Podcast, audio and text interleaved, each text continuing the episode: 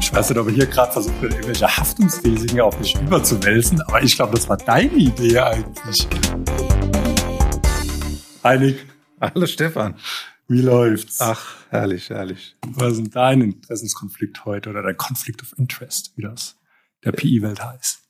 Ja, danke der Nachfrage, Stefan. Ich habe tatsächlich vor nicht allzu langer Zeit ähm, in einem Kontext eines Fonds, bei dem ich selbst Oh im, Gott, das wird wieder technisch. ja, oder? du hast mich gefragt, im, im Geschäftsführerrat des Komplementärs sitze oder im Board, wie man so schön sagt, ähm, im Prinzip aus, ich weiß auch gar nicht, wie das kam, also ich musste irgendwie Gebühren freigeben und der Empfänger, das war wohl die Gesellschaft, bei der ich ebenfalls im Board sitze. Also klassisches Thema auf der Sender- und der Empfängerseite liegt eine partielle Personenidentität.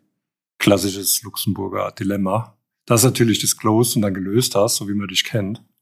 Ja, und den Interessenkonflikt gemanagt hast. Ja, Aber ich meine ja, der Podcast soll ja nicht nur fachlich sein. Also du willst ja immer da, du bist ja als Industrienerd bekannt in Luxemburg.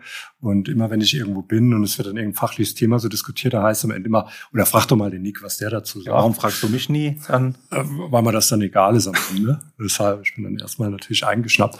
Aber der Podcast soll ja nicht nur äh, fachlich sein, sondern es kann ja auch persönliche Interessenskonflikte sein, die man sieht. Äh, es soll ja nicht nur, ähm, wir leben ja in einer neuen Arbeitswelt. Hast du da mal ein Beispiel?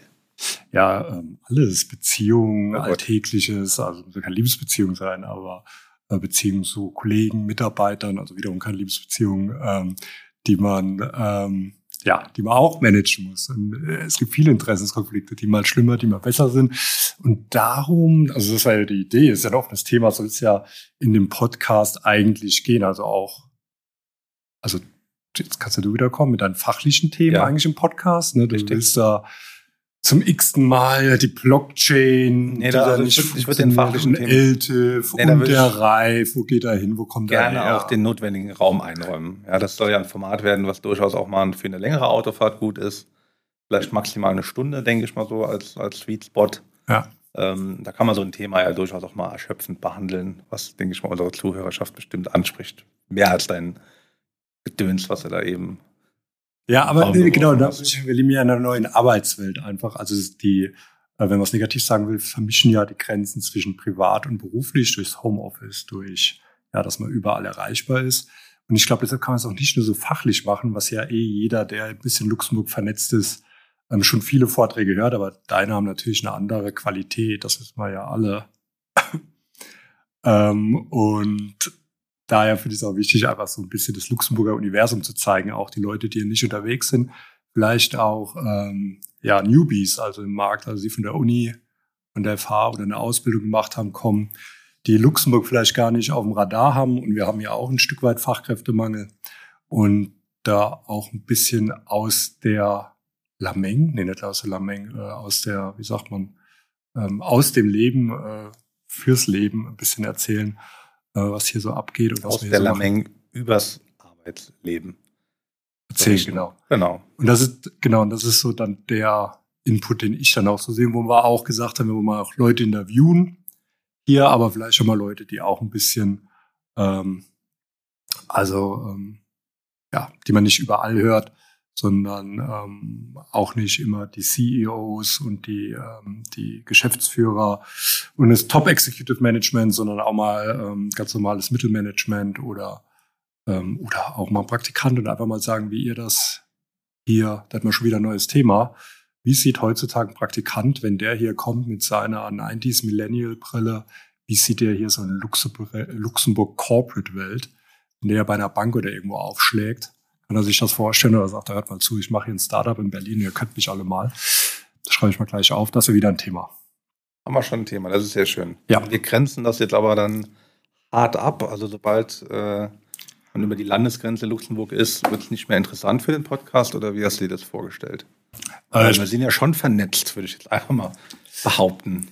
Ja, wir sind ja genau, davon lebt ja Luxemburg. Wir sind ja die Großregion einfach, wie irgendwie man sagt. Also bis Saarland, Rheinland-Pfalz muss ja auch gehen, ähm, auf jeden Fall. Und klar, also wir laden auch sicherlich mal Leute ein, Luxemburg lebt davon, dass wir offen sind, vernetzt und dass wir irgendwie überall schnell zu Hause sind und warum nicht mal ein Private Equity Manager aus London, München, wenn er derzeit mitmachen will, oder Frankfurt einladen. Warum sollte ein Münchner Private Equity Manager nicht an einem Podcast in Luxemburg teilnehmen? Das ist richtig. Wenn er gut aufgestellt ist, soll er das unbedingt tun. Ja. Ähm, Aber deutsche Sprache Pflicht oder halten wir das noch offen? Nee, ich denke am Anfang so ist übergeordnet. Das soll ja eher für die deutsche Community sein. Wir haben ja ein bisschen recherchiert. Es gibt auch ein paar Französ oder einen französischen Podcast, hier eigentlich ein paar. Hast du eben gegoogelt. Genau, eben gegoogelt. Das war meine Recherche, ähm, die ich auch nur zufällig gefunden habe, ehrlicherweise. Und ähm, genau, das ich fand ihn tatsächlich, weil der war, glaube ich, auf Französisch und auf Englisch ist der sogar äh, teilweise. Ja, da können wir mal den anderen Podcast auch einladen. Großes Shoutout an die anderen Podcasts hier im Markt. Und ja, aber genau, das wird einfach so sein. Also wir sind schon, wir sind da auch offen vom Format her und auch hier, wenn es Zuhörer gibt, die sagen, na, wir wollen das oder das hören oder hey, interviewt mich mal. Das finde ich finde das spannend, das Format. Zwei weiße Guys, die, äh, die ein paar Fragen haben und Antworten suchen. Was machen die dann? Gibt's, gibt's relativ selten, wollte ich gerade sagen. Genau, ich weiß gar nicht, wie viel, ich glaube, wie viele hunderttausende Podcasts es gibt. Und ähm, Ja, wichtig ist auch die Beständigkeit, die Frequenz, ne, dass die Leute wissen, dass da auch mit einer gewissen Regelmäßigkeit auch neuer Content kommt. Darüber haben wir noch gar nicht gesprochen. Ähm, lass uns einfach festhalten, wir machen es regelmäßig. genau, würde ich, müssen wir machen. Das äh, verläuft das. Und ich finde es auch ein gutes Format. Einfach, es, äh, es passt in die Zeit und es passt nicht mehr in die Zeit. Es passt vielleicht auch noch in die Zeit, gehört dazu, aber Newsletter zu schreiben, die ewig lang sind, der Zehntausends, also hier, wie jetzt die Modernisierung von den Vorgesetzten rauskommt, ist, man ist ja bombardiert worden mit den einen gleichen Newsletter. Ich glaube, die warten alle nur, bis mal einer anfängt und dann wird ein bisschen Copy-Paste gemacht und dann noch ein bisschen das Layout geändert. warten alle nur drauf, dass einer mal einen Podcast darüber macht. Äh, genau, Okay, richtig. vielleicht ganz kurz die Fachthemen. Äh, Der Well-Informed Investor, die Hürde sinkt von 125.000 Euro auf 100.000 Euro. Und der Rest ist noch irgendein Gedöns, da können wir vielleicht in den anderen Folgen mal abhandeln. Aber jetzt habt ihr das auch mal gehört. Genau, endlich. auch mal ein Audiomedium mitgenommen.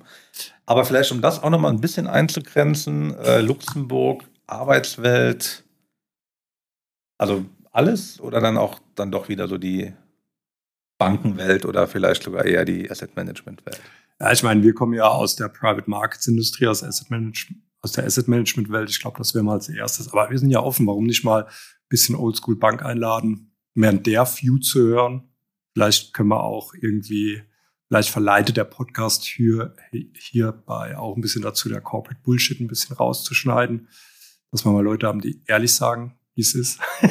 Oha. ja, das wir wahrscheinlich nicht hinbekommen. Aber ähm, ja, aber hier gibt's ja auch viel Veränderung im Markt. Und ich finde, Luxemburg ist oft so eine Blackbox und Luxemburg, also viele Nicht-Luxemburger wissen nicht, wie Luxemburg funktioniert. Ja, die haben auch ein falsches Bild, glaube ich. Die haben Total. können sich gar nichts irgendwie drunter vorstellen. Äh, die fahren die Leute über die Grenze, fahren in eine Bank und fahren dann abends wieder heim und ab 5 Uhr erreicht man niemanden mehr. Äh, also muss auch ganz ehrlich sagen, meine Wahrnehmung ist, dass teilweise auch so ein bisschen das Image Luxemburg auch so ein bisschen gelitten hat die letzten Jahre, dass da viel Desinformation, ja, auch äh, möglicherweise oder falsche Wahrnehmung, äh, Perception is Reality stattgefunden hat und damit wollen wir natürlich auch aufräumen. Also jetzt weniger im Sinne von Werbung machen, wie toll Luxemburg ist. Ja, Ich denke, das ist jetzt irgendwie auch wieder Corporate Bullshit so ein bisschen, aber vielleicht auch einfach mal Facetten aufzeigen, die jetzt nicht so geläufig sind. genau, weil Luxemburg, also um das vorwegzunehmen als Land, hat sich natürlich wahnsinnig entwickelt. Also ich wohne ja in Luxemburg, nur in der Grenzregion. Und allein in den letzten zwölf. Jahren, was hier passiert ist, auch durch den Brexit, ist viel internationaler geworden. Das Land ist natürlich auch gewachsen von zwölf Jahren, waren wir bei 470, 480.000 Einwohner, jetzt sind wir bei 670.000. Also wenn man das mal auf Deutschland runterbrechen würde. Und es hat eine ganz tolle Entwicklung gemacht. Und ja, es, ich glaube, Luxemburg ist ein Stück weit falsch verstanden ähm, mit allen Stärken und Schwächen. Aber es hat natürlich noch sehr viele Stärken, an das würden nicht so viele hier landen. Ähm, genau, und darum soll es auch gehen. Aber was ist denn das heutige Thema? Was wollen wir uns heute beschäftigen? Heute dreht sich alles. Ums Mittagessen, oder? Nee, Du warst ja schon zwei Stunden Mittagessen. Das Hab ist auch eine Lüge und auch übrigens so eine Urban Legend, mit der ich dann auch gerne über die nächsten Folgen aufräumen möchte. Wobei, wir Ich hatten glaube, ja im Vorgespräch, bewiesen. wir hatten ja im Vorgespräch durchaus ähm, auch die Idee, dass wir im Prinzip schon direkt einen Ableger vom Podcast machen können, der sich eben genau um die genau. Lunch-Dates dreht. Interessanter Fakt, gestern auf LinkedIn äh, habe ich dazu einen Post gelesen von, äh, tut mir leid, weiß nicht mehr genau wer. Äh, es war aber eine Person, die sich über die, über die Lunch-Date-Kultur in Berlin aufgeregt hat und gesagt hat, ja, irgendwie in 60 Minuten kann man Menschen ja sowieso nicht kennenlernen. Da habe ich mir nur überlegt, wer geht in 60 Minuten lunchen? Also das ist ja quasi vom Grundprinzip ja schon irgendwie komplett dran vorbei. Weil es zu wenig ist, meinst du, oder? Weil's ja, weil es zu wenig ist und irgendwie dann auch ja, mit dem Essen und so laut und dann muss dann noch ins Restaurant und hier und da. Die hat dann irgendein anderes Format vorgeschlagen, was glaube ich eigentlich auch einfach Lunch war, aber irgendwie anders. Und ähm, ist mir jetzt noch gerade zum Sinn gekommen. Zum Thema äh, Kultur und Arbeitswelt in, in Luxemburg. Mm, ja, das ist interessant. Also ich denke mal nur eine Stunde. Ich meine, allein bis du mal da sitzt, dass ich vorgestellt, dass mal ein bisschen geredet, da ist eine Stunde schnell rum. Ist so. Ähm, in Luxemburg wäre ich wär wahrscheinlich so eineinhalb. Ja, die brauchen wir aber schon, oder? Also. Ja, würde ich schon sagen. Ähm, genau, aber davon lebt natürlich auch Luxemburg. Äh, aber genau, das Thema war ja, auf was hinaus wollte, das war auch schon eigentlich eine Ableger haben, wo wir über die besten Restaurants äh, sprechen hier in Luxemburg mit dem, weil wenn sich in Luxemburger auch, fährt die ganze Alfie oder LPA, die fährt dann nach Frankfurt, London, da trifft man dann die ganzen anderen Luxemburger und was wird dann gesagt? Hey, Wahnsinn, dass ich dich hier treffe. Ähm, lass uns doch mal in Luxemburg lunchen gehen zusammen. Und ich glaube auch die größte Lüge. Das wahrscheinlich auch immer. Nee, ich mache das immer. Ich mache das auch immer, natürlich. Aber viele machen es eher so nach dem Motto, hey, schön dich getroffen zu haben. Und das ist Die wollen so, gar nicht mit mir lunchen gehen. Das ist sowieso nicht, nee. Aber das ist auch, weil du ein unangenehmer Mensch bist, davon ganz abgesehen. Das ist einfach nur, dass man wahrscheinlich so ein Gespräch so zum Abschluss findet. So, ach ja, okay, lass mal wieder lunchen gehen. Und dann ist aber irgendwie nicht so ganz ausgesprochen, wer denn jetzt eigentlich die Einladung dann oder den nächsten Schritt zu machen hat. Das, ähm, ich mache das sehr gerne. Also ich habe da auch keine Berührungsängste auch mit. Äh, nee, ich auch nicht. Man lernt ja immer dazu von jedem. Jeder ist irgendwie interessant. Jeder hat was Interessantes zu erzählen. Der andere mehr, der andere weniger. Und es ist ja immer noch ein Land steht, also zu deinem Kontakt zurückzukommen, dann lerne ich eine Person kennen. Ich glaube, der hat sich da corporate-mäßig vertindert oder was? Wollte ich weiß nicht, ist ja eine Person bei einem Business Lunch kennenlernen kannst. Connection oder vielleicht sogar Sponsored Post. Okay, okay, das äh, sagen. vielleicht nochmal offline sagen. Aber genau, das ist ja schon mal äh, eine Ausgeburt von dem Podcast, was natürlich wahrscheinlich hat der hier, der hat zehn Zuhörer und der andere hat äh, 1,2 Millionen. oder so. Ähm, genau. Da hatten wir aber schon wieder dann äh, ein neues Thema. Es geht hier ratzfatz. Ich sehe schon der Content. Aber was sollten wir jetzt heute Schreibst machen? du jetzt wirklich mit oder machst du nur so Striche auf? Ich mache das ja wie immer. Ich tue so, als würde ich mitschreiben, wie man das so, ja. äh, habe ich in meiner Corporate-Welt gelernt. Wer schreibt, der bleibt. Ja, das ist auch richtig. Genau. Und deshalb nehme ich immer so einen Block mit einem Stift und tue so, als manchmal Stichworte, da steht auch okay. nichts drauf. Stefan, vielleicht sollten wir mal einige Schritte zurückgehen und den Leuten so ein bisschen vermitteln, mit wem sie es hier zu tun haben. Ähm, prinzipiell war der Podcast deine Idee. Ich habe mich einfach dazu geschaltet, weil ich äh, weiß, wie man ein Mikrofon an einen Laptop anschließt. Äh, das gibt mir hier jetzt so ein bisschen die Ich weiß nicht, ob ich hier gerade versucht irgendwelche Haftungsrisiken auf mich überzuwälzen, aber ich glaube, das war deine Idee eigentlich. du hast direkt gesagt, super. Die meisten anderen Leute sind nicht ganz so euphorisch. Deswegen ja, ja, sehe ich dich so ein bisschen als geistigen also Brand, geistigen Brand. Mitvater. Äh, ja. Zwei Väter ist ja auch, ist ja auch vollkommen legitim. Nee, ähm, ich glaube, wir wollten vielleicht ein kleines bisschen, genau, unsere Personen äh, vorstellen, den Werdegang, dass die Leute das nochmal einordnen können. Das ist jetzt nicht auch gerade zwei, auch wenn wir sehr jung klingen, äh, insbesondere wenn nachher die ganzen Audiofilter drüber laufen, äh, nicht zwei Uni-Abgänger sind, sondern vielleicht ich auch. Ich gerne Autotune drüber laufen, wie die ganzen Rapper, das will mal ziemlich. Das ist aber nur für den, für den Pitch, für die Stimmhöhe. Ich weiß okay. nicht, ob das. Okay, können wir ja probieren. Deine Stimme ist eh schon sehr monoton, Stefan. Das ah, ja, danke. genau, dass wir vielleicht einfach ähm, so ein bisschen Einblicke geben, wer wir sind, was wir tun und ähm, dadurch hoffentlich auch wieder so das ein oder andere Gesprächsthema für die folgenden Folgen erarbeiten. Okay. Gemeinsam im Gespräch. Dann fange ich mal an mit deiner Person Nick. Also du hast ja bei einer auf einer Universität studiert, die es gar nicht gibt. Also ich habe danach gegoogelt und ähm, damit können wir vielleicht mal anfangen. Ja, schön, danke schön. Ja. Einfach mal den wundesten Punkt meiner Vita direkt nach oben gebohrt. Also genau, ich habe ähm, im Prinzip 2008 im Arbeitsleben angefangen. Ähm, davor, das wird meistens relativ schnell übersehen, war ich auf einer, auf einer tatsächlich privaten Business School.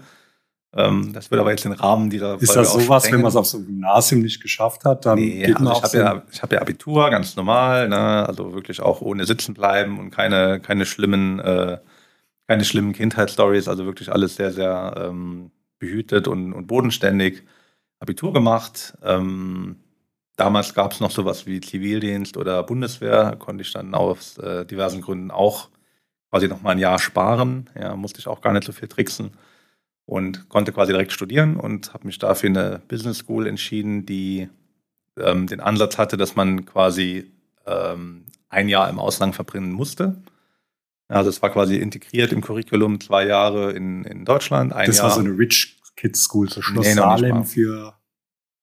War, war, war in Mainz. Also viele Grüße an, an die Kolleginnen und Kollegen in Mainz, heimische Hauptstadt. Ähm, genau, die hat da aber äh, genau gewissermaßen jetzt auch nicht so den riesen kommerziellen Erfolg gehabt. Der Gründer war auch schon ein bisschen älter, traurige Geschichte auch. Äh, die wurde auch nachher aufgekauft von einer anderen Business School, also alles gut. Ähm, in der Form gibt es sie eben nicht mehr. Und äh, das Spannende war aber eben, dass es diese Möglichkeit gab, da ein Jahr quasi mandatory im Ausland zu verbringen. Das fand ich ganz schick, weil ähm, ich ja doch als Saarländer sehr heimatverbunden bin Natürlich. und man einen noch so ein bisschen zwingen muss, tatsächlich da mal die große weite Ferne zu suchen. Ähm, Mainz. Mainz und dann Ausland, genau. Okay. Weil, ah ja, Mainz, also ich meine, was, wo geht man hin? Entweder Saarbrücken oder Trier. Ja, das wäre dann quasi so der Easy Way gewesen. Hamburg war zu weit weg, Mainz war so, da kann man am Wochenende nochmal heimfahren, aber jetzt auch nicht jeden Tag. Das fand ich einen ganz guten Kompromiss. Und dann war die Idee entweder nach London oder nach San Diego. Das waren die beiden Partnerunis. Also wirklich West Coast oder, oder ähm, die Insel. Und als ich aber angefangen habe, kam dann Dublin als dritte Option dazu. War dann eine Partnerschule in Dublin. Und da habe ich dann im Prinzip das äh, letzte Jahr gemacht und auch Abschluss, Graduate als Bachelor. Und der ist Business anerkannt. der. Abschluss. Der ist äh, soweit anerkannt. ja, spannend. Der Abschluss ist anerkannt ähm, und habe ja auch danach weitere Qualifikationen gemacht, Steuerberater, WP und das hat auch alles irgendwie Ja, das habe ich, hab ich nämlich gefragt, weil du auf keine so äh, dir angemessene Universität, Hochschule warst, dass du vielleicht mit deinen ganzen anderen Abschlüssen versucht das zu kompensieren.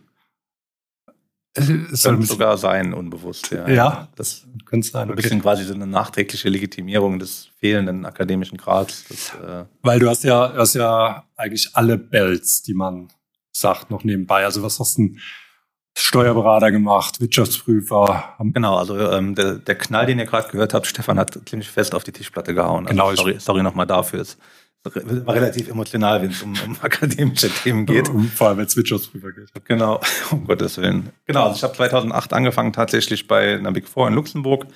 Das war dann auch meine erste Station, nachdem ich bei der gleichen Firma bereits ein Praktikum gemacht habe, ein Jahr vorher. Und ähm, klassischerweise kennt man ja den Weg als ähm, Prüfungsneuling, also wenn man in der Wirtschaftsprüfung arbeitet, darf man sich ja noch nicht Wirtschaftsprüfer nennen. Das ist ja ein geschütztes Berufsbild und das war das Berufsbild, auf das ich hingearbeitet habe, äh, über Zwischenstationen. Also jetzt zeitliche Abfolge war erst der ähm, Chartered Accountant, ACCA, Wann wusstest du, dass du Wirtschaftsprüfer werden möchtest? mit fünf Jahren natürlich. Ja. Ja, ja also mit, äh, wenn man anfängt und denkt, dass der Beruf eigentlich ganz cool ist. An der Uni schon? Nee, also wenn man startet. An der Okay. Uni hat man ja noch keine Vorstellung, finde ich. Also, Okay. Das fände ich relativ strange, dann schon zu wissen, was man möchte. Aber nee, also ich schon angefangen habe, also auch heute noch wahrscheinlich im Rückblick mit Höhen und Tiefen, finde ich es immer noch eigentlich ein sehr, sehr spannendes Berufsbild.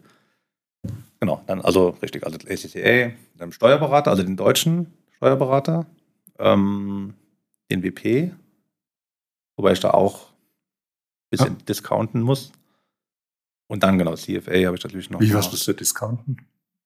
Ja, Jetzt, wir sind ja unter uns, jetzt kannst hast gar kein VP. Also, ähm, damals war es so, also 2013 habe ich die Klausur geschrieben, schon zehn Jahre her jetzt fast, ziemlich genau. Braucht man sieben Klausuren, um den WP zu bestehen.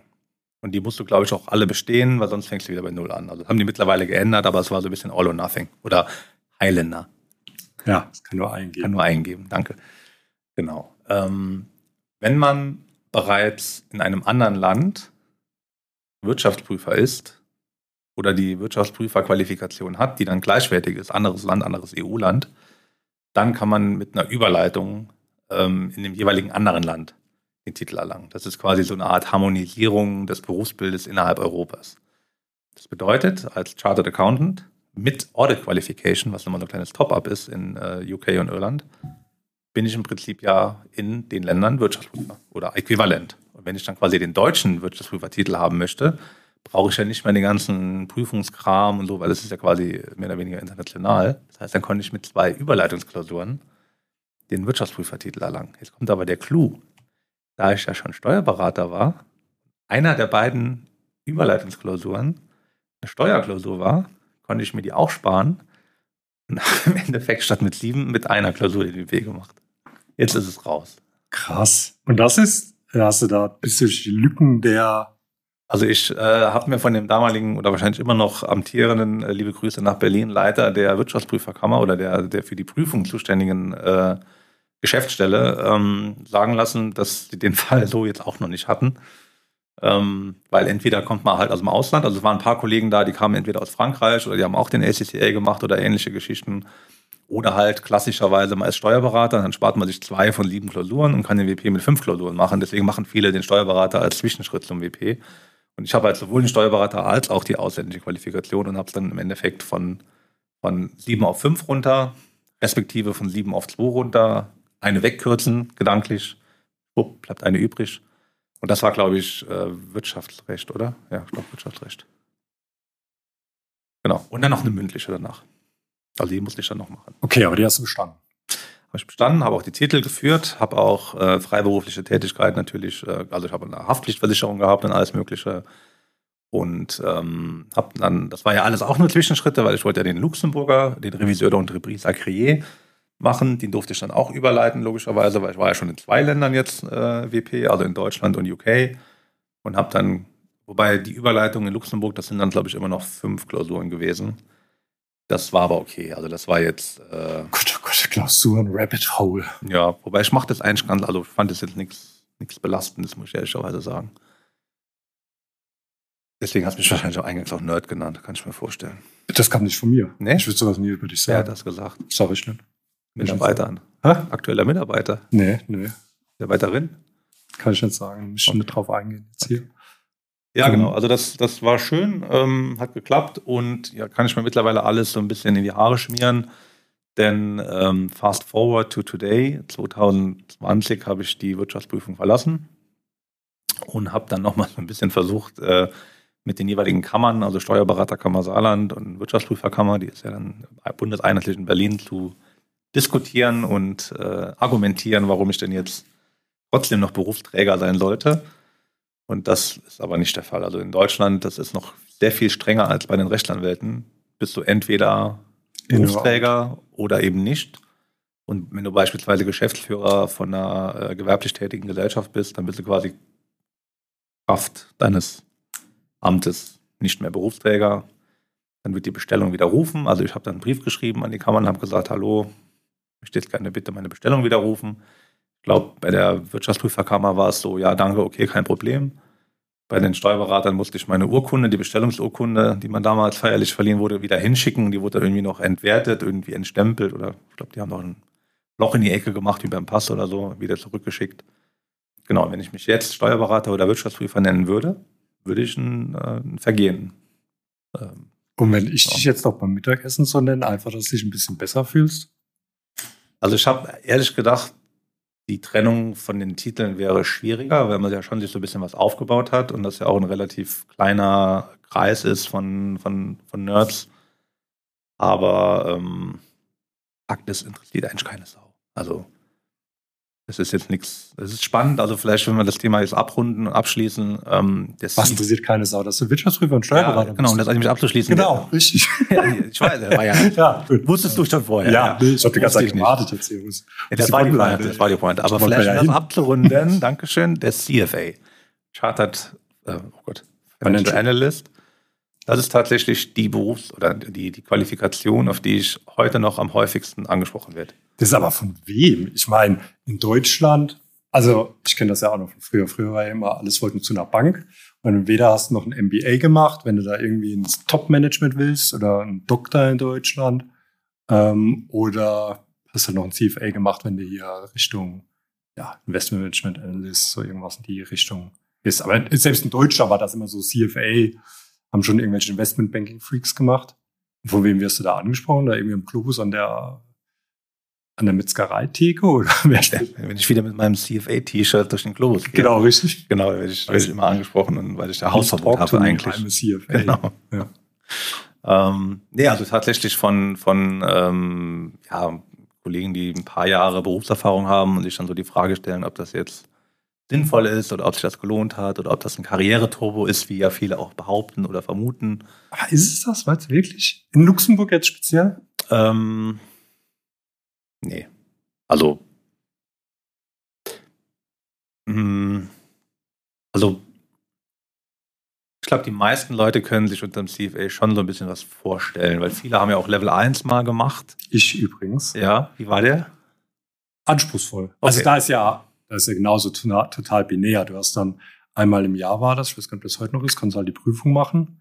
Musst du da dich, also ist jetzt nicht, ist jetzt keine Rocket Science, du musst halt die Aufgaben in einer bestimmten Zeit äh, hinter dich bekommen.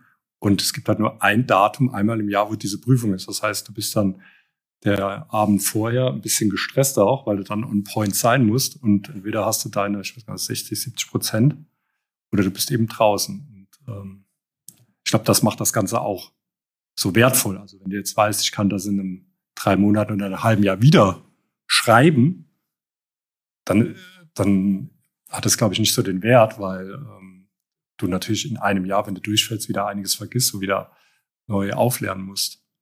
Ähm, deshalb, also ich finde ein CFA immer noch ähm, anspruchsvoll, aber das ist ja in Deutschland auch gerade durch den, gibt's den äh, Kaya oder den CIIA, das ist ja eigentlich das Äquivalent auf der traditionellen Seite. Und den kennt zum Beispiel eigentlich fast, also wahrscheinlich kennen den jetzt alle Hörer außer ich, aber das ist jetzt sowas, das sieht man hier irgendwie, also Kaya ja, Doch früher auf der Bank. Und das wollte ich schon immer mal sagen, einfach mal Bezug nehmen bei unseren Kommentaren. Ähm, ist ein CFA heute noch wichtig und kennt irgendjemand den, ähm, den CIIA, das Certified? Ja. Was heißt das überhaupt? Keine Ahnung. Aber das ist, glaube ich, die, gleiche Vereinigung wie der Kaya. DVFH, äh, Deutsche Vereinigung für DV, DFVA, irgendwie sowas. Genau, also, okay, Bottomline, du sagst, CFA ist am wertvollsten bei deinen ganzen Qualifikationen und du, du fragst dich ein bisschen, stellst dein Leben in Frage, ob es das alles wert war, das höre ich so raus. Ob du nicht einfach hättest nur ein CFA gemacht, weil da wirst du oft drauf angesprochen, privat im Saarland ähm, und kriegst da am meisten Credits eigentlich. Aber eigentlich ein Wirtschaftsprüfer, ein Steuerberater, gerade in Deutschland. Also wenn ich irgendjemand von meiner Familie sagen würde, der ist Wirtschaftsprüfer, die Leute, die werden ja aus dem Häuschen, auch Steuerberater. Ja, es kommt so ein bisschen immer auf die Community oder die, die Bubble an, in der man sich bewegt. Das ist Wenn richtig. du natürlich ähm, seinerzeit KPMG, muss man fairerweise auch sagen, ähm, also das ist die Big Four, von der ich eben so verklausuliert gesprochen habe, ähm, hast du natürlich jedes Jahr mit extrem vielen Newcomer zu tun. Und extrem viele dieser Newcomer sich vielleicht nicht schon mit fünf Jahren gewünscht haben, Wirtschaftsprüfer zu werden, sondern das eher so als, als Zwischenschritt ihrer Karriere gesehen haben. Und die sind dann natürlich immer so ein bisschen erpicht darauf, auch ähm, ihre Zeit und insbesondere ihre karge Freizeit dann eher karriereorientiert, effizient anzulegen. Und für die war dann eher so die Frage, okay, was, was soll ich machen, CFA hier und da und tralala. Ähm, bei mir im Dorf weiß natürlich keiner, was ein CFA ist. Ein Steuerberater ist aber natürlich ein äh, anerkannter Beruf, also natürlich vollkommen klar. Ähm, das ist ja auch eher so bezogen auf die Designation, die man dann führt im, du, in der Visitenkarte oder in der E-Mail-Signatur. Eine ganz andere Frage ist ja auch, was man mitnimmt aus dem eigentlichen, ähm, der eigentlichen Vorbereitung. Genau, das ist ja nicht nur der Titel, du Genau. ja auch für Und da muss ich sagen, ich habe dank meines Steuerberaters beispielsweise das äh, Umsatzsteuersystem verstanden, was in Europa vorherrscht. Das ist ja schon, das ist schon gut. das ist mal ein, ein transferierbarer Lifetime-Skill, würde ich sagen. Und das ist schon 2.0. Also ich glaube, wenn du allein mal das Steuersystem Deutschland verstehst und weißt, wie du eine Steuererklärung machst, dann bist du sch- wahrscheinlich schon, ähm, das glaubt mal auch keiner, aber wahrscheinlich, kennt keine Statistik, wissen 60, 70 Prozent nicht, wie man eine Steuererklärung in Deutschland macht. Könnte ich mir gut vorstellen. Gibt auch Ich, ich weiß ja eigentlich auch nur dank äh, Hilfsmitteln wie DATEV und Co. Weil natürlich das eigentliche Steuererklärung erstellen ist natürlich auch nichts, was in der Steuerberaterprüfung wirklich abgefragt wird. Nee.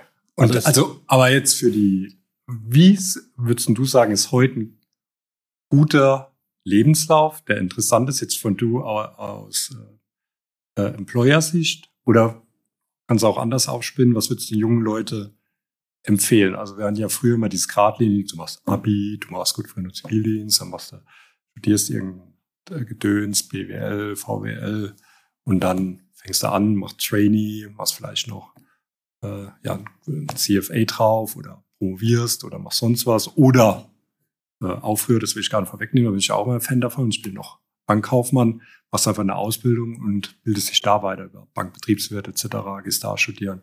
Was ist heute en vogue? Ja. Also ich glaube, ähm, das kann man schwierig pauschal beantworten und ähm, möchte da jetzt auch nicht allzu sehr abdriften, aber um da vielleicht mal einen Teilaspekt rauszugreifen, was ich relevant finde. Achtung, jetzt muss ich gerade ein bisschen klicken. Sekunde mal. Oh, das ist seamless. Das kann man gleich hier rausschneiden, das ist kein Problem. Ah ja, okay. Ich wollte nur gucken, ob die Aufnahme noch geht. Ähm, vielleicht genau, um vielleicht einen Teilaspekt aufzugreifen, man sollte sich vielleicht ein bisschen weniger Sorgen oder Gedanken machen bei der Auswahl der Uni. Weil, ja, gut, dass du das jetzt sagst. Ja, also ich meine, klar, jetzt komm. Ja, danke. Du hast schon gesehen, dass der Spannungsbogen da wieder versucht zu schließen. ähm, nee, aber auch ganz bewusst, weil ähm, ich habe das auch sehr, sehr krass miterlebt, äh, gerade bei den französischsprachigen Kollegen, die dann nochmal stärker irgendwie so ein bisschen äh, dieses Elite-Denken haben. Gibt ja wie eine Handvoll Unis rund um Paris, die dann da irgendwie die Kaderschmieden sind, alles andere ist Provinz. Ähm, in Luxemburg interessiert das wirklich keine Sau. Also, oder weißt du, wo die Leute, die bei uns hier arbeiten, studiert haben? Nee. Ja. Weißt du, wo die Leute, mit denen du früher gearbeitet hast, studiert haben? Auch nicht, nee. Aber ich glaube, das halt auch in welcher Bubble du dich bewegst. Ich glaube schon noch, dass es in manchen Bereichen, wenn du Unternehmensberatung, Investmentbanking, auch heute noch, dass du, also es ist schon ein Indikator, wenn du von einer guten Uni kommst, obwohl das in Frankreich natürlich schon eine ganz andere Geschichte ist, aber sowas wie äh, immer noch, hat immer noch einen Ruf, Uni Mannheim, Köln, ähm, die WHU natürlich für, früher war bei uns, ich weiß gar nicht, ob das heute noch so ist, Apps natürlich gut, bevor sie, glaube ich, mal einen kleinen Skandal so, hatte. Wenn man vielleicht da, okay, das, das war eigentlich gar nicht die Intention, aber vielleicht da noch eine kleine Story. Ähm, ich habe mich auch tatsächlich bei der WHU beworben. Wirklich? ähm, und habe sogar, das ist jetzt echt traurig, ich habe sogar irgendeinen Abi, also das war nach dem Abitur, noch irgendein Event glaube ich, verpasst oder so, weil ich irgendwie da morgens da nach äh, Koblenz gefahren bin oder Wallen da. Ähm, ja, es, es, kommt wirklich alle Erinnerungen wieder hoch. Oh Gott, also du musstest also das Tränen in den Augen. es, ist, äh, es hat geregnet. Es tropft von meinem, von meinem Wettgel-Haarlook, tropft das ein bisschen runter. Du musstest dich bewerben, du musstest diesen Englischtest machen, diesen TOEFL oder TOEFL. Mhm. Ach ja, Dann brauchst du eine, eine, zweite Fremdsprache. Das war in meinem Fall Französisch. Habe ich noch diesen DELF-Test auch noch machen müssen. So, das war, um überhaupt nur mal berücksichtigt zu werden. Ne? Ähm, und dann noch irgendein Essay schreiben, keine Ahnung was, hier und da, tralali. Und dann gab es, ähm, ja, dann gab es tatsächlich äh, eine, Art Assessment Center. Also du bist da hingefahren. Ach, genau, das weiß ich noch. Da bin ich nämlich hingefahren und hatte dann noch irgendwie wirklich Schmerzen, weil da habe ich noch irgendwas verstaucht oder so. Dramatisch. Ja, ja, und dann habe ich irgendwie das gesagt. kommt jetzt alles hoch, das hast du Jahre nicht darüber gesprochen. Er hat mich nie gefragt, deswegen. Ja. Äh, da habe ich dann irgendwie den Termin nochmal verschieben müssen. Da hat die noch gesagt, nee, das geht nicht. Und dann ging es dann irgendwie doch und dann bin ich dann wieder hin. Also da war anscheinend schon irgendwie das Universum hat dann gesagt, da brauchst du gar nicht hinzufahren, macht keinen Sinn. Auf jeden Fall bin ich hin und kam, wie es kommen musste. Ähm, Weil das Universum sich da kümmert, ob du zu WHU Ballen da fährst. Das bilde ich mir zumindest mal so ein, oder? Hat ja, nee. viel, hat ja jeder so einen Platz im Universum. Ja. Glaubst du da nicht dran? Ich glaube nicht, dass sich das Universum mich schert. Doch. Ja, das Universum glaubt an mich. Ja. Das, das Universum soll sich lieber um Klimawandel so Sachen kümmern, ich glaube. Aber okay, bitte. So, dann gab es dann Interviews. Das eine war dann total nett, das andere war total grauenhaft. Dann gab es dann irgendwie so, ein, so, eine Gruppendiskussion, die war extrem skurril. Ähm, Präsentation, also wirklich so alles. Und ich war halt 19. Ne, oder ja, doch. Und konnte natürlich zu relativ vielen Themen auch überhaupt nichts sagen. Und dementsprechend bin ich da auch wirklich mit, mit ja, den Fahnen durchgerasselt. Also ähm, bin da nicht weiter berücksichtigt worden. Schade. Da hättest du heute können, der, wie der Oliver Samba und Co. alle. Aber du hast ja ein Startup eigentlich jetzt. Also eigentlich hast du ja alles richtig gemacht. Und es muss ja nicht immer genau. Und ich glaube, also was, was ich immer interessant finde, ich glaube, was auch mehr drauf geachtet wird, auch bei, vielleicht schon bei Investmentbanken, die sind dann noch zu oldschool, aber bei Unternehmensberatungen, auch bei guten Venture äh, Companies, dass du halt was gemacht hast, was auch nicht so streamline ist. Also gerade, dass du eine gewisse Grundausbildung hast, aber wenn du mal danach was probiert hast, sei es mit einer eigenen Company, einem Startup und dann später vielleicht nochmal in die Richtung willst, dass das auch eher berücksichtigt wird. Und das macht, zeigt ja heute mehr aus. Also ich meine, Titel für mich, ich habe das Gefühl, das hat immer weniger Wert. Und uns ist ja ehrlich gesagt auch egal, wenn wir jetzt einer herkommt, der sagt, er hat zehn Jahre Berufserfahrung und der hat eben, also wir wissen, der hat äh, die ganze Zeit irgendwo vernünftig gearbeitet, alle waren happy. Ich meine, ist das ja der beste Proof, ob der am Ende, meistens haben die ja irgendwas studiert oder eine Ausbildung gemacht, aber ähm, den wird man ja nicht ablehnen wie früher. Also da, da war das echt so, wenn du bei einer Bank warst, da hast du nicht teilweise die formellen äh, Boxen getickt, ist eben raus. Ne? Wobei es wahrscheinlich eher darum geht, das ähm, Klünglein an der Waage zu sein. Also es geht ja nicht darum, dass das eine das andere ersetzt, sondern wenn du halt zwei Bewerber hast, beide guten Lebenslauf, beide fünf Jahre Berufserfahrung, gute Company, gute Referenzen und der eine hat aber nebenher noch irgendwie ein CFA abgerockt, ja, und hat nicht nach Level 1 gesagt, ciao Kakao ist mir zu heiß. Ähm, das habe ich nicht gesagt. Ich wollte es nicht mehr machen. Ich habe mich aber in dem Karrierefahrt nicht gesehen. War auch kein Seitenhieb jetzt. Nee, nee, nee. nee. Ich hab mich, mich nee, nee. Alles okay. Und die schärfen jetzt hier. Ja, ja. nee, weiß schon. Ähm, dass der natürlich dann vielleicht nochmal andere Qualitäten dadurch demonstriert hat. Aber Stefan, geht ja nicht um mich. Die Sendung heißt ja auch nicht äh, Nick, sondern ja ist ja Stefans. Äh, wie heißt die Sendung eigentlich? Interessenskonflikte. Stefans Interessenskonflikte? Nee, ich habe ich hab nicht so viele, glaube ich. ich versuche mein Leben zu streamline. Das ist taktisch sehr schlau. Aber haben wir diesen, haben wir den Gedanken schon zu Ende geführt? Also Nee, ich ähm, wollte eigentlich nur auf die Unis eingehen, weil ich, wenn ich jetzt noch alles über den Lebenslauf, äh, was wichtig ist oder nicht wichtig, referiere, dann verbleibt uns keine Zeit mehr, über dich zu sprechen, Stefan. Also Darum mein Lebenslauf und meine Titel sind ähm, kürzer. Ähm, genau, ich habe auch irgendwann mal eine Schule besucht. Pirmasens in Zweibrücken. Und bin dann, äh, genau, Zivildienst. Damals gab es das ja noch. Finde ich auch wieder gut. Ähm, das heißt, finde ich gut. Finde ich schlecht, dass es eigentlich abgeschafft wurde, aber so eine, so einfach mal zum Jahr aus dem Leben gerissen zu werden oder aus dem Leben gerissen zu werden, aber mal was anderes zu machen, im anderen Umfeld reinzukommen. Also ich war beim Roten Kreuz äh, Rettungssanitäter und das war schon eine interessante Erfahrung.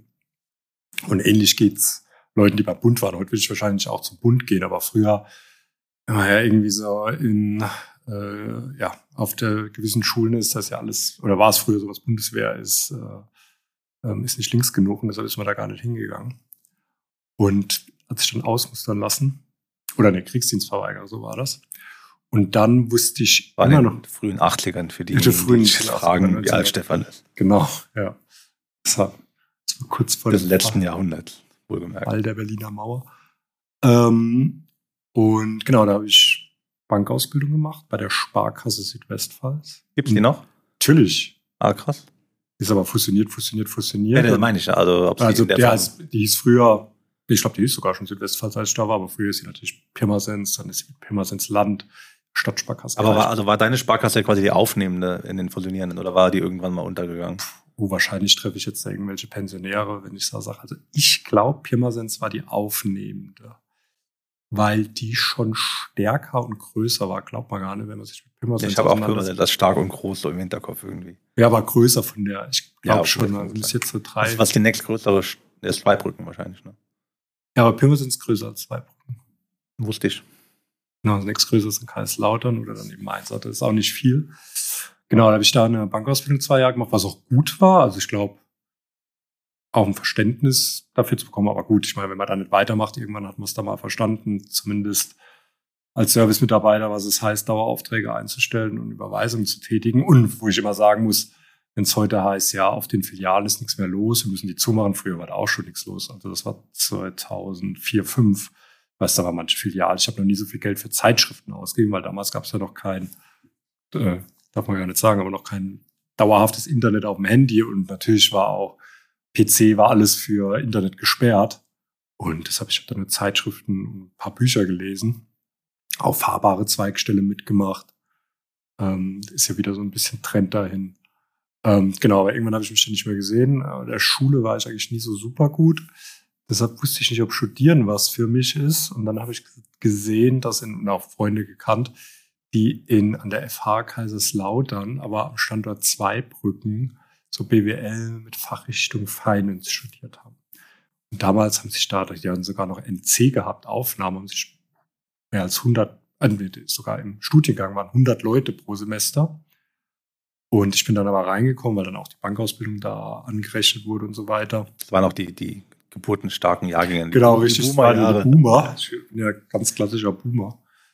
Äh, so fühle ich mich zumindest. Und genau, habe dann da ähm, studiert, was auch ganz okay war, weil ähnlich wie bei dir, also gut, die FH gibt's immer noch und die kann man auch googeln. Aber ähm, es war natürlich schon kleiner von den 100, wie das so ist. Am Ende waren wir dann 20, 30 Leute, die den Abschluss gemacht haben. Aber es war schon relativ nah von der Betreuung, wie das auch bei einer Phase ist, ähm, ähm, mit den ähm, Professoren. Also zu vielen habe ich heute sogar noch Kontakt, die auch mal hier Exkursionen nach Luxemburg machen. Genau, habe dann ein Auslandssemester in Schweden gemacht, was ja was auch sehr schön war, was mich jetzt fachlich nicht so weitergebracht hat, aber mein Tanzstil ungemein verbessert hat. Das weiß ich immer noch. Stockholm?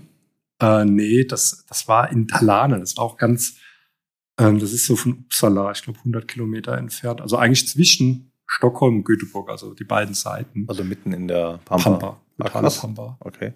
Ähm, deshalb hat man auch mal ein bisschen anderes Schweden kennengelernt, so Real Schweden, nicht so was nur in Göteborg oder Stockholm ist. Ähm, und genau, war aber da sind wir dann auch natürlich viel in Schweden rumgereist. Genau, da habe ich dann meinen Abschluss gemacht und habe dann ähm, bei einer Landesbank in Deutschland kurz gearbeitet, habe da mal eine Diplomarbeit geschrieben dann hat die, die Lehman-Krise ein bisschen gehittet. Mm. Und dann bin ich da, sind wir da auch nicht mehr handelseinig geworden und bin da als Junior praktisch, habe ich dann neue Aufgabe gesucht und bin dann, da war kurz nach dem Lehman gecrashed ist, also ich habe das damals gar nicht so. Haben die dir das so krumm genommen, dass du da Lehman hast pleite gehen lassen, oder? Ja, gut, ja, irgendwie schon. Also ich war nicht da dran äh, beteiligt, war noch viel zu Junior, aber die haben natürlich starke äh, Einstellungsstopp und okay. ähm, eigene Stelle, die ich zugesagt also habe. Also warst du so ein klassisches Bauernopfer? Genau, richtig, ja, natürlich. Hast du nicht mal Ressentiments irgendwann gepflegt und gedacht, hm, du bist jetzt eigentlich nur Opfer vom System? Nee, so sehe ich mich nicht. Nee. Ja, Profiteur vom System eigentlich. Ich, bisher war ich überlebender Profiteur vom System. Es hat eigentlich alles relativ gut für mich funktioniert. Wenn man damit umgehen kann, auch die Schwächen des Systems akzeptiert. Ähm, genau, da habe ich eine neue Stelle gesucht und dann ähm, war das natürlich schwierig, da Limit aber nichts. Ich hatte da bewerbe ich mal bei der Bärenbergbank mal. Äh, sogar, liebe Grüße. Ja, liebe Grüße, Bärenbergbank. Das war auch noch, war Bärenberg. Also ist ja heute noch eine der Banken, die wirklich ähm, durchgehalten hat. Früher gab es ja noch eine Saal Oppenheim, eine Metzler, das waren alle Riesennummern. Auch eine Lampe, da war mal ehrfürchtig. Auch eine Deutsche Bank, ich weiß nur in der Bankausbildung, wenn da Deutschbäcker dabei waren, die waren immer wow. Und ähm, genau, und dann damals bei Bärenberg, wo wir auch einen Auswahlprozess hatten, wo ich auch leider nicht gekommen, äh, also zu, ähm, ja, genommen wurde im Auswahlprozess, ähnlich wie bei dir. Ähm, genau, da hatte ich mich beworben und bei anderen immer kurz davor, dann hatte ich aber einen Freund. Hat, hat jeder sein eigenes Bärenberg. Es hat jeder, jeder hat sein eigenes Bärenberg. Aber wir sind ja jetzt teilweise, kennen wir ja die Bernberg-Leute auch wieder und sind teilweise Kunde oder Netzwerkpartner. Von daher ähm, alles gut. Ich habe das verziehen und letzten, letztes Jahr durfte ich sogar zum Besuch bei Bernberg sein, wieder in den altwürdigen Hallen, die wirklich altwürdig sind. Und ich glaube, jetzt wird auch umgezogen. Also es hat sich wirklich ja nicht viel verändert. Und, Was war das für eine Stelle? Einfach nur Bank kaufen oder also? Nö, das war irgendwie, ich glaube, Trainee für Private Banking oder so. Private Banking, okay. So ein paar ähm, Sachen ausgeschrieben. Genau. Hat aber dann nicht geklappt. Und dann hat ein Freund, der war bei, in Luxemburg bei einer Bank, hat gesagt, hör mal zu, hier war ja gerade das Thema äh, Millionärfonds en vogue. Ähm, und wir haben hier eine Stelle so Structuring, Wealth Management war das. Ähm, komm doch mal, da habe ich gesagt, okay, da bleibe ich in Saarbrücken wohnen, arbeite mal da ein Jahr, mach mal ein Training und da gucken wir mal, wie es aussieht. Ja, dann bin ich fünf, sechs Jahre da geblieben. Habe viel gelernt. Ah, du bist nicht gependelt, du bist dann schon rüber. Nee, ich oder? bin, also das erste Jahr bin ich gependelt von Saarbrücken. Natürlich Horror. Also, ja, klar. Der Job könnte ich nie so anstrengen wie das eine Stunde pendeln in Good Times, in Bad Times. Kurze Side Note, wo hast du gewohnt in Saarbrücken? In Burbach. Ah, okay, ich wusste es doch. Ja, wie das einer kennt. Also so ein bisschen edgy. Das Bel Air von, Äh, ja, genau, wenn man aus Pirmasens kommt, mag man es auch ein bisschen edgy. Da wohne ich heute ja auch am Gar in Luxemburg, wo kein Luxemburger hinziehen wird, aber was meiner Meinung nach die beste Gegend ist. Und genau, bin war dann da im Luxemburg und so bin ich in Luxemburg ähm, heimisch geworden, hab äh, wie du ähm, nicht so viele ähm, Titel gemacht. Also ich habe dann eigentlich nur noch ähm, ein LLM gemacht in, in Münster in der Uni, weil man natürlich auch hier immer als BWLer mit Rechtsfragestellungen, mit steuerlichen Fragestellungen, so wie das auch so ein Grundwissen mal hat oder zumindest mal weiß, okay, wenn man es nicht so genau versteht, dann hilft wahrscheinlich ein Blick ins Gesetz. Ich dachte, das ist ein Jurastudium, dieses LLM. Äh, in Deutschland würde man sagen, ist ein Wirtschaftsjurist. Ich will mich ja nicht mit dem deutschen Volljuristen vergleichen. Ich bin ja eher Erfahrungsjurist, wie der, wie der Seehofer das mal genannt hat. Ähm, genau. Und bin, war dann eben bei der Bank und so in Luxemburg heimisch geworden. Das ist auch, so Bottomline ist, ähm, Luxemburg bietet, und ich war übrigens auch mal an der Epson, habe da ähm, so einen Zertifikatkurs gemacht, weißt du, diese Kurse, äh, wo irgendeiner ein, so, ein, so ein Institut neben der Uni ähm, gründet und dann so Zertifikatskurse anbietet. Und dann konnte man, glaube ich, mal State Planning und genau State Planning, das war's, hatte ich da mal gemacht auch. Durfte ich ein bisschen Apps äh, Luft schnuppern. Genau, das hatte ich auch noch so gemacht. Ähm, also haben wir ja beide unsere äh, Erfahrungen mit Kaderschmieden. Äh, genau, natürlich ist da auch viel schon schein, aber weil ich glaube, wo wir uns einig sind, ist ja, dass allein, wenn man was macht, man nimmt ja immer was mit von den Leuten, die Absolut. da sind. Also ich finde mal Netzwerk, ich kenne da immer noch Leute, mit denen hatte ich teilweise Kontakt. Ähm, auch im Studium Münster ähm, super gut, ein Verständnis, in eine andere Bubble reinzukommen. Ähm, genau, mal über die Grenze zu gehen, das ist immer hilfreich, also egal, was man macht. Und irgendwas nimmt man immer mit. Ich kann Nautik studieren, das hätte ich wahrscheinlich genauso gut. Oder Ballonfahren. Bitte? Ballonfahren. Genau, Ballonfahren natürlich auch toll.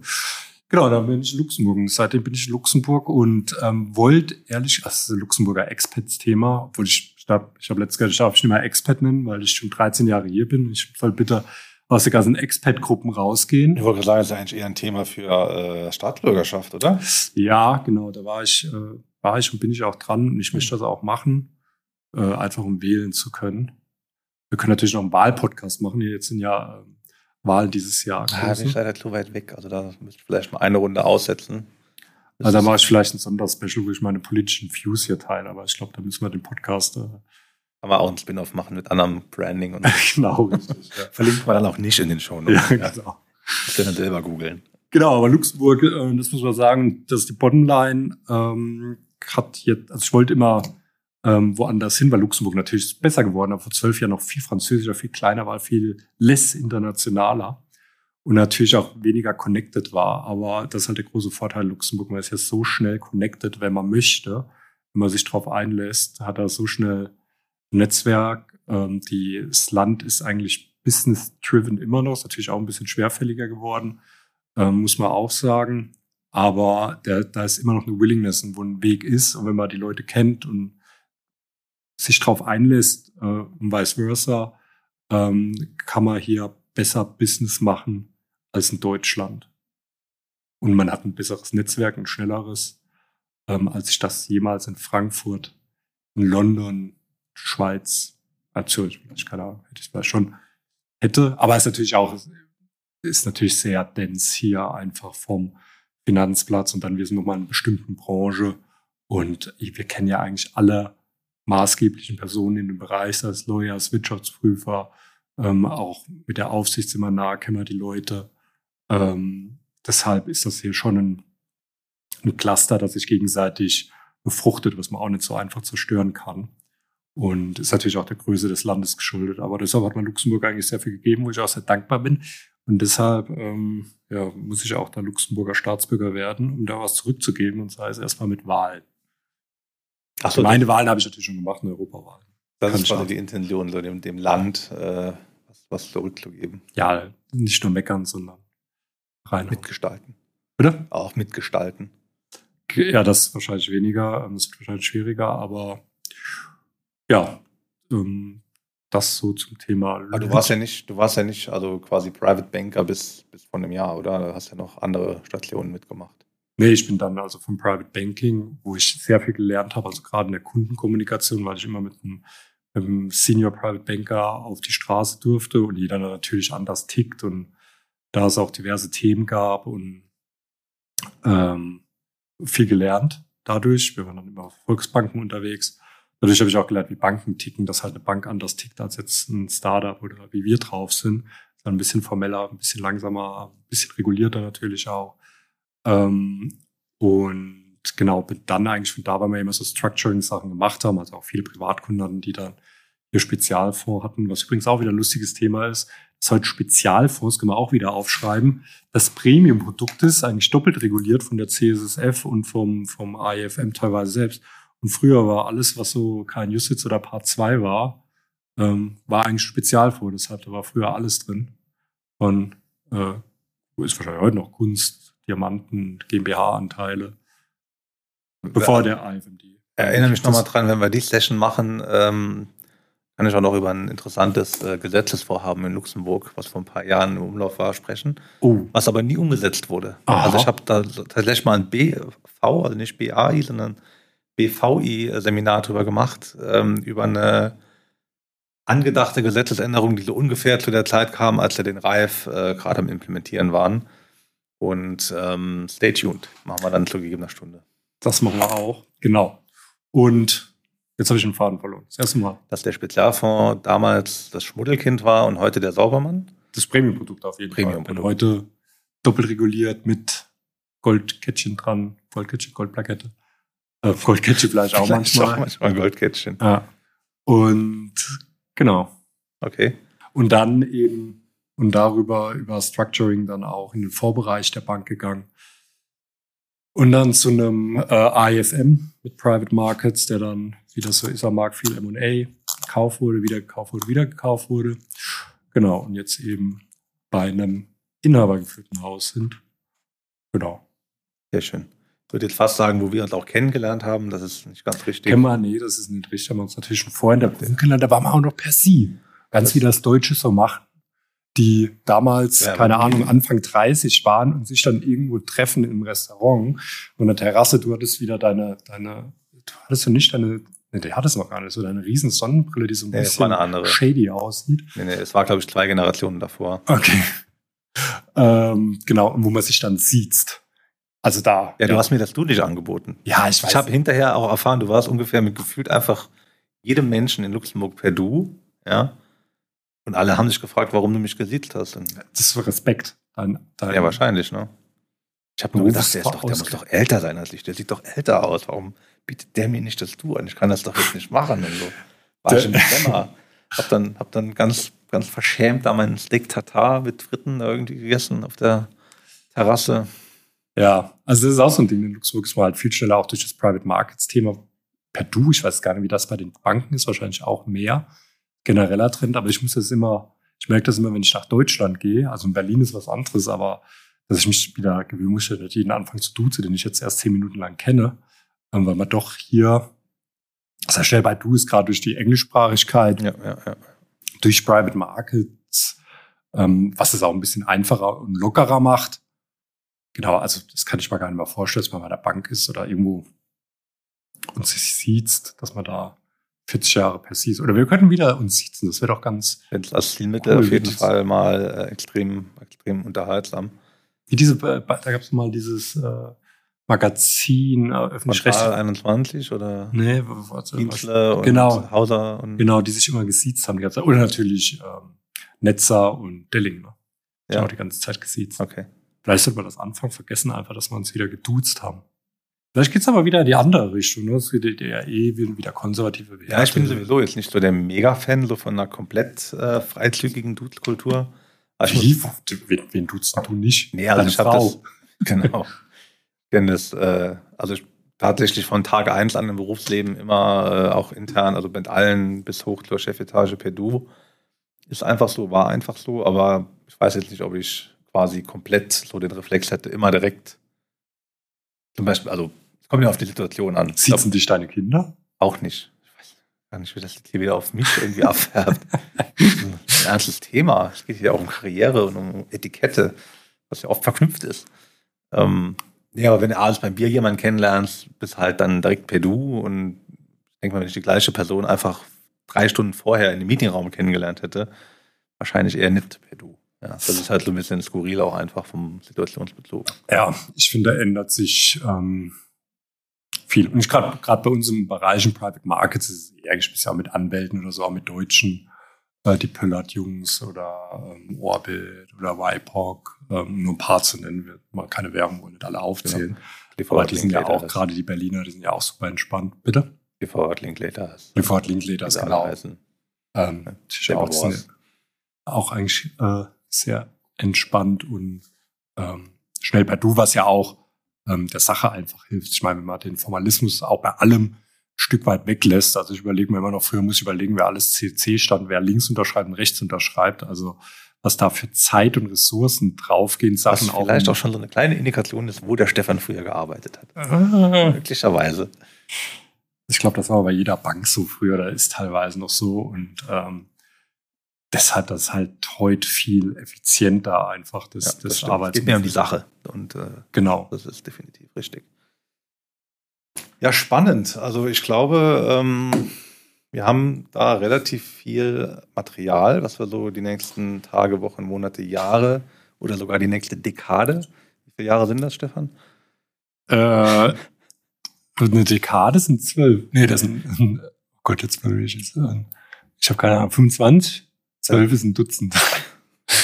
Ich hätte jetzt gesagt, zehn Jahre sind eine Dekade, oder? Zehn, das glaube ich Das schon. kann man aber auch nochmal rausfinden. machen wir eine Sendung Machen drüber. wir extra nochmal eine Sendung drüber. Äh, genau, also für die nächste Dekade werden wir da einiges an Themen haben.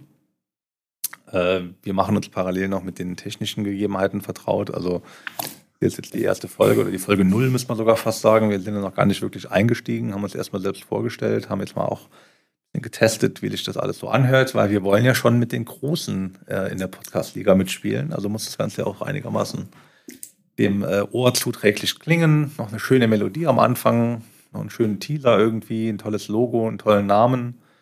Und dann denke ich, ähm, könnte das eine runde Sache werden. Ja, das machen wir so weiter und immer Bezug nehmen in den Kommentaren, wenn wir was Ideen ändern sollen, was falsch gesagt haben, uns richtigstellen, korrigieren. Wenn wir Genau. jemand auf die Füße getreten sind, Genau. entschuldigen wir uns und dann treffen wir uns mal zum Lunch, wie, wie das in Luxemburg gelöst Genau. wird. Wir laden ein. Bitte? Wir laden ein. Genau, richtig. Außer jemand möchte uns korrigieren, dann muss die Person einladen. Genau, und sich beweisen. Und genau, dann würde ich sagen, machen wir so weiter. Dann, Oder Nick? Lieber Stefan, Dann bis die Tage. alles Gute. Bis dahin. Ciao, ciao.